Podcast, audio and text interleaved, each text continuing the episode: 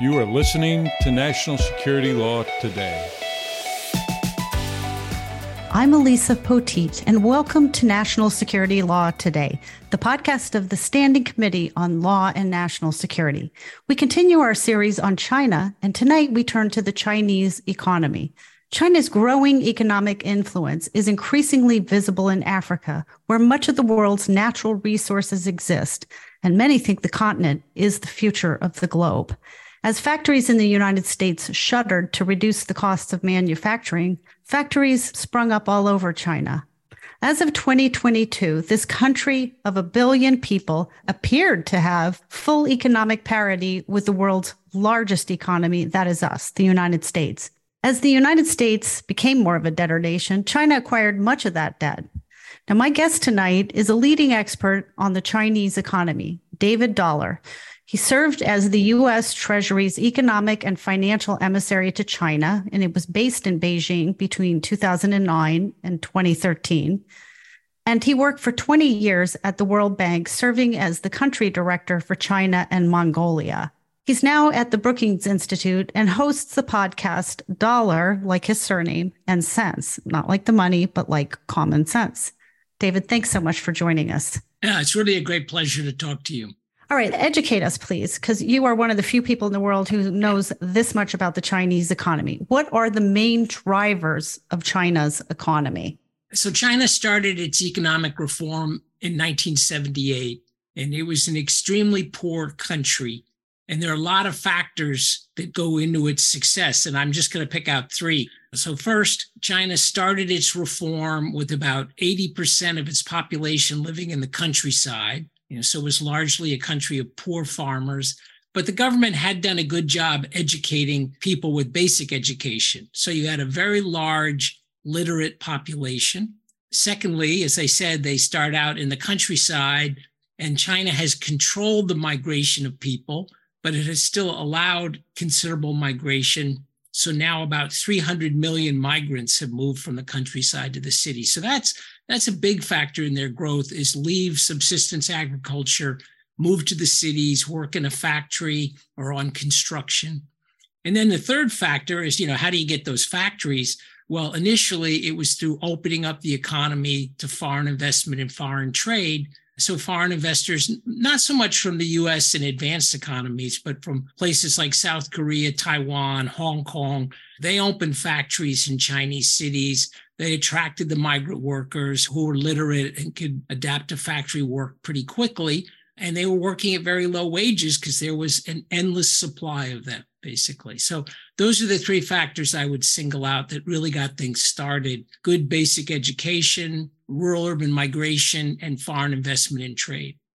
If you look, depending upon what you're looking at, there are resources that suggest that China has risen to a point of economic parity with the United States. But that's not entirely true, is it? I don't think they've really quite reached parity with the US. You know, our main measure of the overall economy, gross domestic product, if you take their GDP last year and convert it to US dollars with the exchange rate, you get $18 trillion, which is very big and bigger than everybody else in the world except the United States, where our GDP was $25 trillion last year. So we're still about 40% ahead and of course, they have four times as many people. So on a per capita basis, we're about six times as ahead. Now, you will hear some people refer to China as the biggest economy in purchasing power parity terms. And that's a correction economists make to try to compare the living standards, the average living standards, because a country like China, you've got low prices for a lot of services. And if you correct for that, you get a jump up in GDP. And on that basis, they are probably slightly bigger than the US at this point. But I emphasize that's an artificial construct. Business doesn't take place based on purchasing power parity, it takes place based on exchange rates. And the US economy is still quite a bit bigger than the Chinese economy. Okay, so it's it's very popular right now to bash on China, and we're entering very shortly. We'll be into another election season, and I'm sure you've been noticing sort of the reaction to TikTok. And then there's the issue of China appearing to court Russia right now, which is really appalling, I think, to most people in the United States. But they're not dismissed so easily out of hand because the economies of the United States and China are, and, and, there's a legal term here, sort of inextricably intertwined. And can you explain what that actually looks like? First, I want to say, Elisa, that I agree with you that China's friendship with Russia is appalling. So I just want to be clear about that. But as you say, the two economies, our economy and China, they are very intertwined. In fact, our economies are quite complementary. You know, the United States is the technology leader in the world. We have a lot of skilled workers. We actually have quite a bit of natural resources as well. China, on the other hand, has that vast population, good education, which now goes beyond basic education. They're turning out 10 million college graduates per year. You know, so they've got what we call economists call good human capital. They've built up good infrastructure and they've got these factories that were initially opened by foreign investors, uh, but now there's a large, vibrant Chinese private sector as well. So China is very good at making stuff, particularly manufactured products. We're all used to buying these things.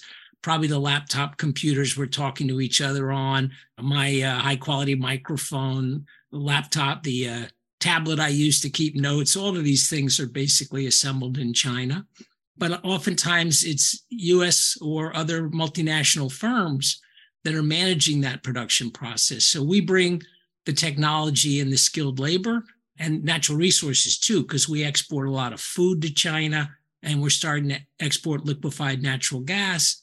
And China sends manufactured products to us in return. So it's very complementary.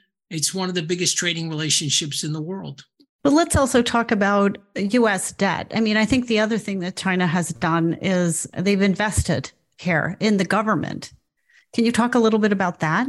They've invested quite a bit in the United States economy, but but frankly, they've invested a lot more in the developing world. The main economies in the world have quite a bit of cross investment. We have quite a bit of investment in China, for example, and lots of other countries around the world. The United States is a net debtor but we're also the largest creditor in the world, meaning we're the biggest investor in the world as a whole. But then we also have lots of investment coming into the United States, more than what goes out. And that's why we're a net debtor, but we're still a big investor.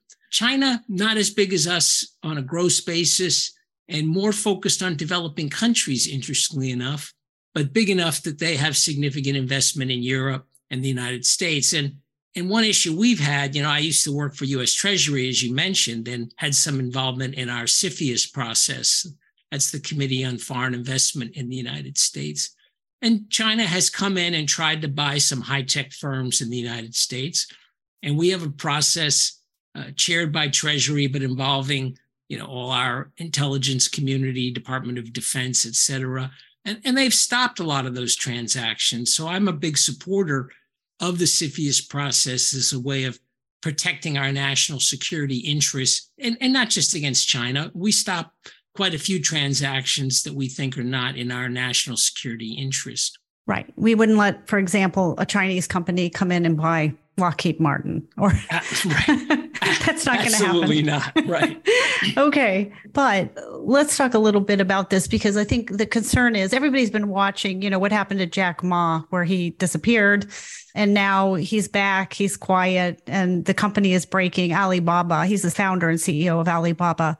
It's now breaking into seven pieces. The Communist Party has asserted its right to take a certain share so, talk to us a little bit about how the Chinese Communist Party fits into the Chinese economy and what powers they wield over companies that operate in China, US and Chinese companies, as well as sort of what hold they have over the financial decisions of all of these companies. Can you talk a little bit about that? Because I think that is where we get very alarmed.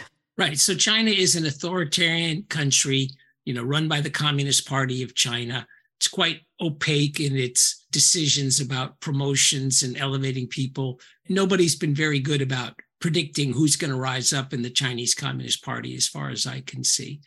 When they started economic reform, the party took a somewhat hands off approach to the economy. This was when Deng Xiaoping was the number one guy. And he had a very deliberate strategy of leaving a lot of scope to local governments to develop policies to promote the economy.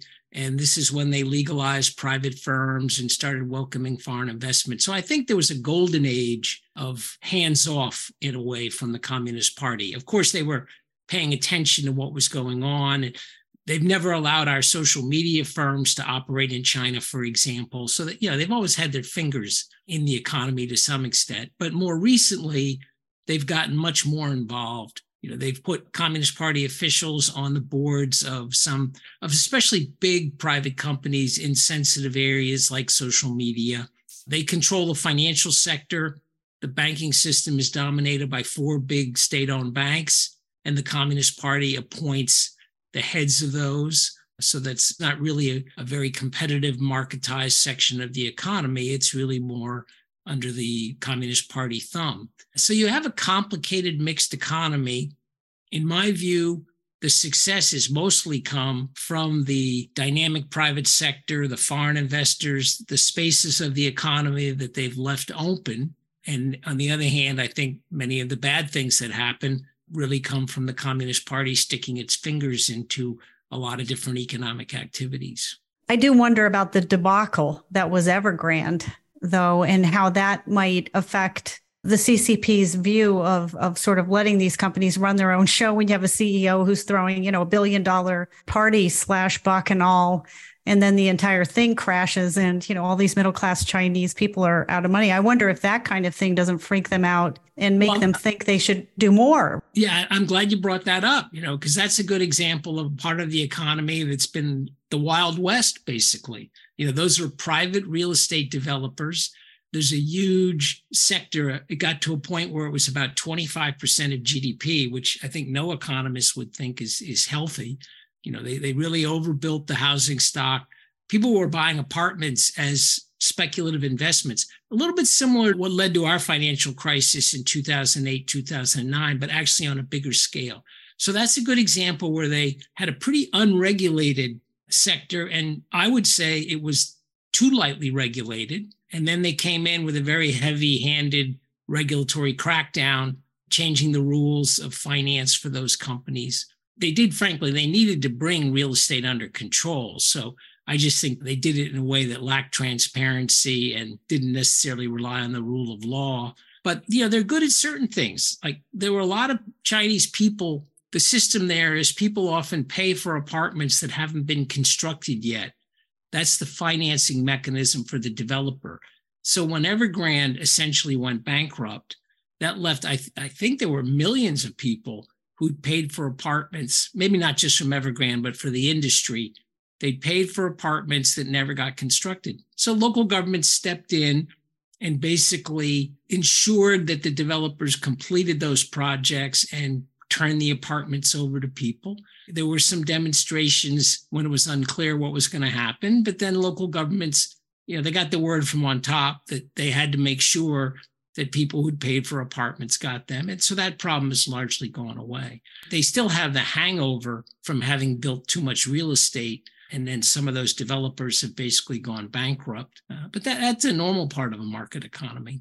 It's just there. You're saying it was interesting. You characterized it or likened it to the subprime crisis that we had in this country, which, you know, obviously metastasized and, and caused all sorts of problems globally. And we weren't looking too peachy back when that occurred. But let's talk for a minute about what we're seeing right now. China bashing does appear to be very popular. I mean, there are some things that China has done that have probably not been helpful, obviously, this, this position on Ukraine and the like. China's burgeoning economy, it's not said directly, but I think the message from a lot of politicians is that it threatens the global leadership role of the United States.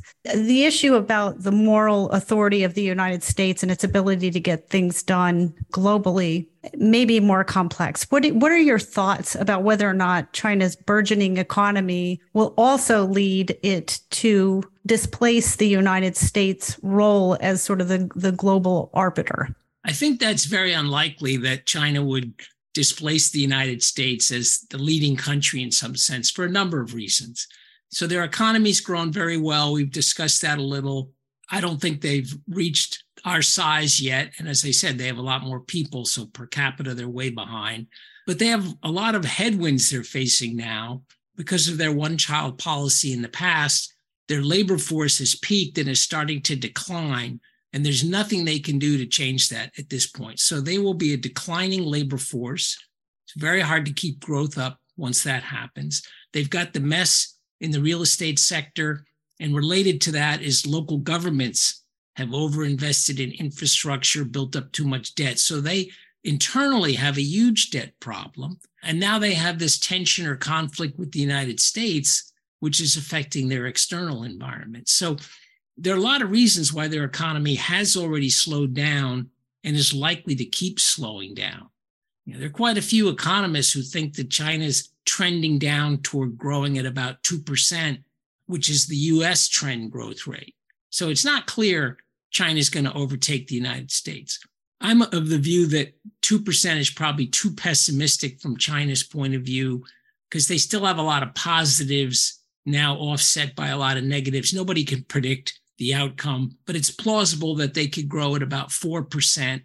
And that means they would gradually catch up with the US, uh, but they'll never be much bigger than the US economy during this century under that scenario. They've got that aging population, a lot of problems they have to face. So I think that the United States maintaining its leadership position depends primarily on us getting our house in order on a whole range of things. And I remain optimistic about the United States. So I think if you really think that democracy is a superior governance system to authoritarianism, which I do, uh, then I think you have to be optimistic about prospects for the United States, even if there's a dark period for a while, if we have some presidents that do not work out so well without naming names. You know, democracies have an ability to rebound, and authoritarian governments, in my view, you know, sometimes they get on a right track, like China under Deng Xiaoping, and they grow very well. And not just grow, they dealt with a lot of things like poverty reduction and environmental protection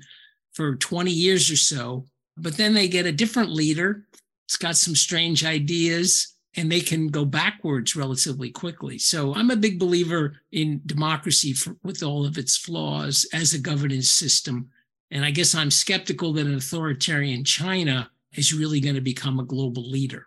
Okay, fair enough. We could take a moment here to talk about some of the things that America has done, the United States has done that may have already put us on less terra firma in terms of our global reputation, things that seemed perfectly reasonable to us here, but may have been received differently in the world, like the Iraq conflict.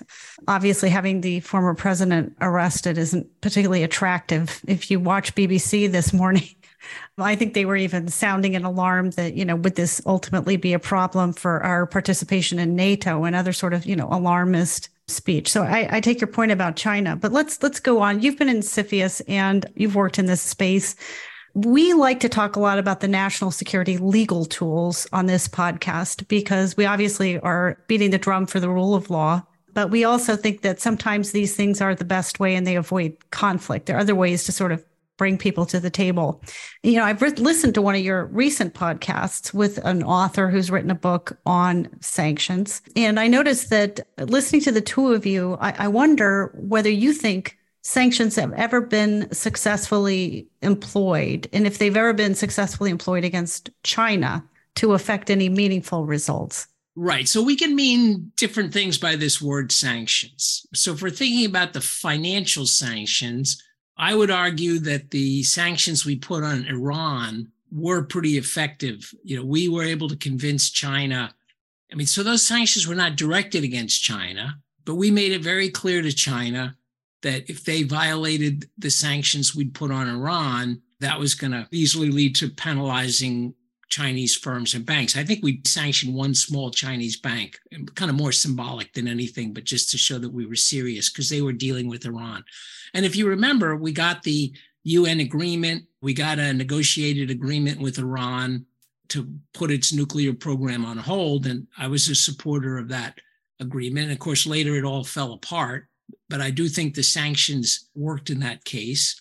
It's early days, but I'm confident, not, not confident, I'm hopeful that the sanctions against Russia will have a significant impact. Russia seems to be withstanding the sanctions pretty well economically in the short run, and China is helping with that.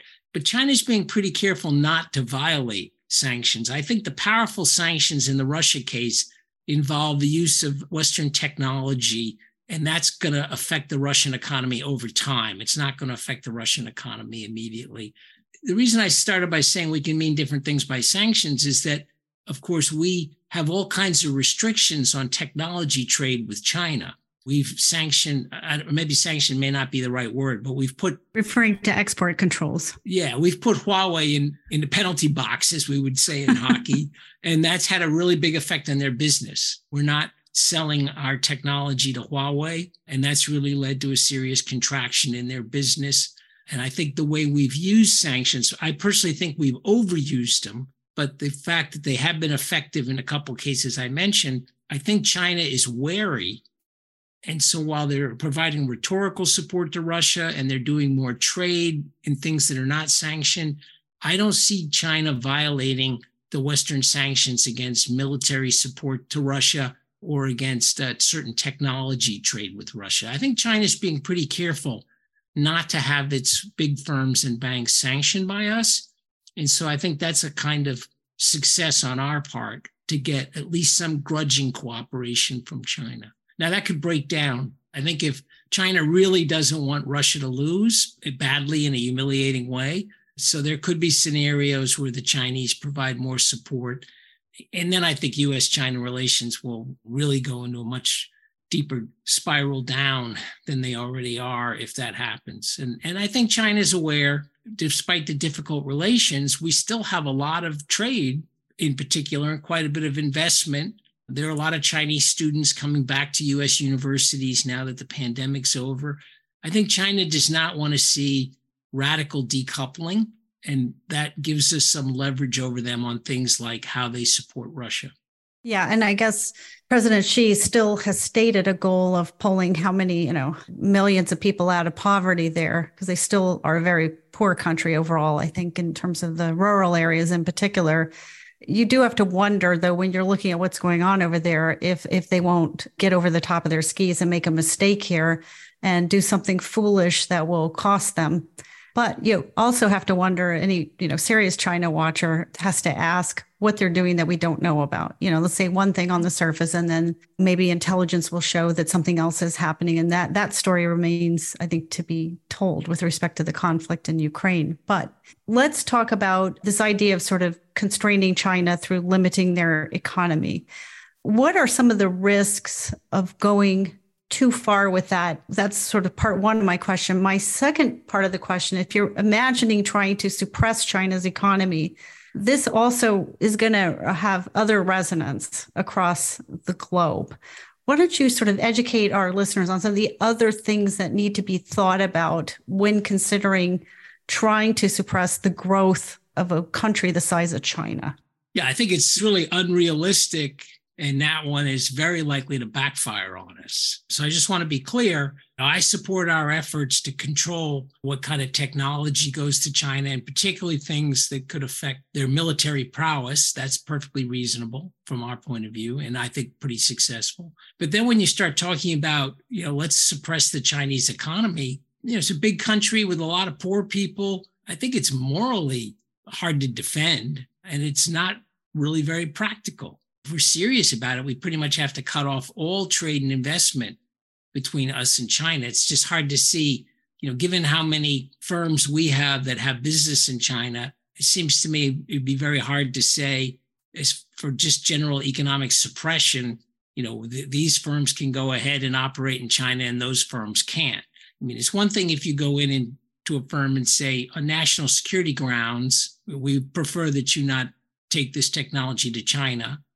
But it's another thing to say to ordinary producers who might be making toothpaste or any number of common products, you know, we, we don't want you to go to China and make their economy stronger. I just think it's hard to defend. But then just being more practical, putting aside the morality, it's viewed very negatively around the world. China is the largest trading partner for a large number of countries. And just this little bit of recovery we're seeing in China now as they come out of the COVID pandemic already, you know, the Asian Development Bank just raised their forecast for all of developing Asia. And that's tied to poverty reduction in a large number of countries in Asia.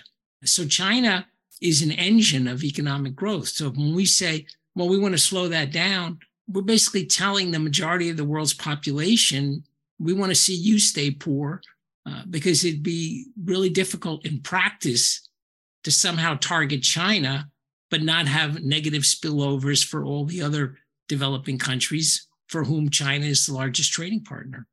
But it, I do think when we enter election time, there'll be a lot of anti China things said. And I think some of this is not going to be a good look for us. It needs to be a more sort of thoughtful discourse. Let's talk for a minute about one of the things that you've raised as a, a possibility, which is for some reason, the Chinese economy starts to go backwards and there's a, a significant downturn. What does that do to the leaders of the Chinese Communist Party in terms of how they perceive threat, what they might do to create a distraction? What would be sort of the threat to the Chinese and the United States national security from a suddenly growing poorer China? So it's very hard to answer this kind of question. You know, we can we can speculate. Uh, you know, I like to start with history. We and... we invite speculation, so go for it. I like to start with history.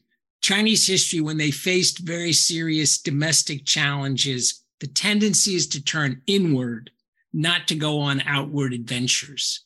So I'm not really worried that they're going to do badly. And as a result, they decide, oh, let's invade Taiwan or let's renew the military conflict with India or some of their other neighbors with whom they've had conflict. I think they face some really serious issues. You know, I mentioned a couple.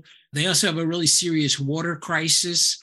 Global climate change is having a big effect on the water. It's increasingly, there's a lot of water in the south of China, torrential rains, flooding. And then the north is turning into a desert it's got half the population, 700 million people, you know, living in areas, uh, and many of them are no longer farmers, but the cities in the north need water as well.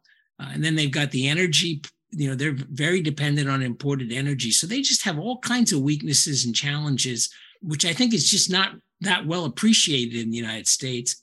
And that's the main thing the leaders think about.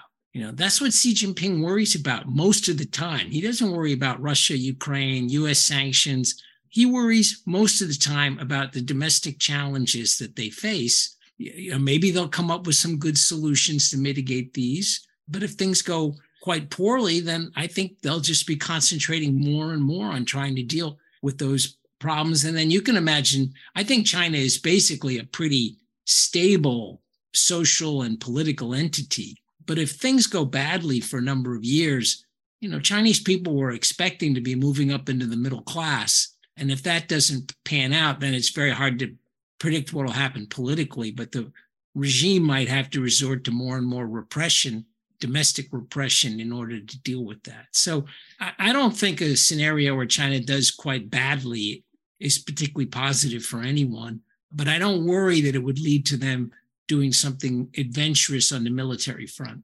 Fair enough. Let's talk about watching what's happening right now in China. It does look that President Xi is in a phase of consolidating his power. And he seems to be very adept at that. And I don't know if there's anything about his, you know, childhood experiences with his father being sent out to live in a cave and and whatever that was all about, re-educated, whatever that involved. I don't know if there's something about him that he's learned how to play a particular game or he's I'm not sure. But one has to wonder whether the CCP, again, could go too far. As somebody who's watched China, though, and you see this going on right now, what are your thoughts on where this could lead or where it might stop? Well, there have been a lot of predictions. You know, as Xi Jinping first did 10 years as the number one person, party secretary, and that's been the norm in modern China is 10 years and retire. But he obviously chose not to. He changed some of the rules and regulations so he could stay on. So he's definitely in charge for the next five years. He hasn't really made any effort to identify a successor.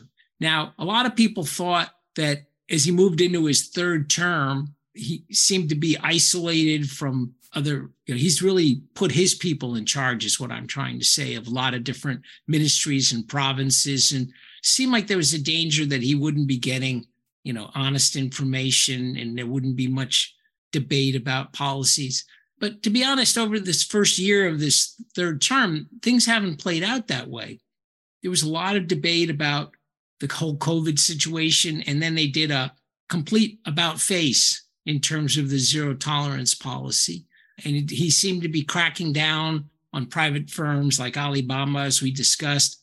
Uh, and then they reversed that. And th- the stories are that the new premier, who's the number two in their hierarchy, Li Qiang, uh, you know, that he's really pushed to reassure the private sector that they're welcome in China. Now, I think for the private sector, all of this is probably confusing, but at the very least, we're not getting some kind of clear path from Xi Jinping. We, we do seem to be getting some of the old arguing among the top people and maybe testing different policies. I guess looking ahead, I, I, really worry about what happens with succession. I think Xi Jinping may have, you know, set China up for a difficult succession since he hasn't identified a younger person, you know, who's being groomed, or ideally maybe two or three younger people, and then let some competition occur and see who's eh, good at various things. That, that doesn't seem to be happening. So I guess I would not worry I, I don't think things have changed that dramatically under Xi Jinping right now compared to, say, the last 10 years. But I worry about what happens when there inevitably has to be some transition to another leader. Well, let's let's play that out for just a minute. Let me ask you this last question. He's not going to live forever. Rumor afoot is, you know, he's a secret smoker. You know, he appears to be overweight he's five years from now, 10 years from now, where do you see the Chinese economy going? And if you feel like it, China. Well, there's no question the economy's slowing down. I, I hate to use the word inevitable, but I guess this this is one of the things that's pretty inevitable. They were growing at 10, they slowed down to six over the last decade. And there are a lot of reasons why that's likely to keep coming down. And whether that settles at something like four, uh, which would be the historical experience of economies like Taiwan and South Korea. At four, they're still converging on the US and people's incomes are going up pretty rapidly. If they slow down to two or less, then they're not converging on the US anymore.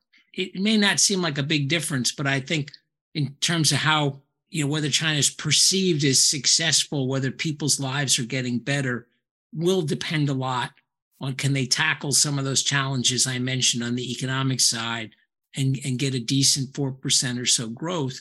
I made it very clear I'm I'm not a big fan of authoritarian governance systems. I think they may work well for a while, but then it's not surprising when when things go bad. And it's very hard to predict if China might have some kind of democratic transition. I don't think I know anyone, any scholar who's particularly optimistic about that. So that's making it makes the projection so difficult. You know, you could imagine a successful, politically liberalizing China 10 years from now that would be be much easier for the United States to have a friendly relationship with a country like that. I could imagine a an increasingly repressive state where growth slows down be below the US level and that could be a problem in the world but but we don't have to worry about them becoming the biggest economy in the world under that scenario and I guess I think it's really unlikely that they would be a difficult authoritarian competitor with the US and growing very successfully and you know enormously overtaking us in size. That seems to be the fear of many people in our intelligence community.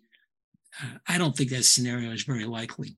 Although, would the power move be for them to do some sort of democratic transition and then grow their economy? That might be a real threat, right? Yeah. Well, yeah, sure, in some ways. but the thing is, econ- economics really is win-win. You know, so for our democratic for our democratic partners, you know, we used to worry about Japan, but frankly, you know, things have worked out quite well for Japanese people, American people. Uh, Europe and the United States are big economies whose companies compete with each other, but we have a very good friendly relation. And, you know, a lot of it is based on on rule of law and international norms and the kind of things that your podcast focuses on, I think.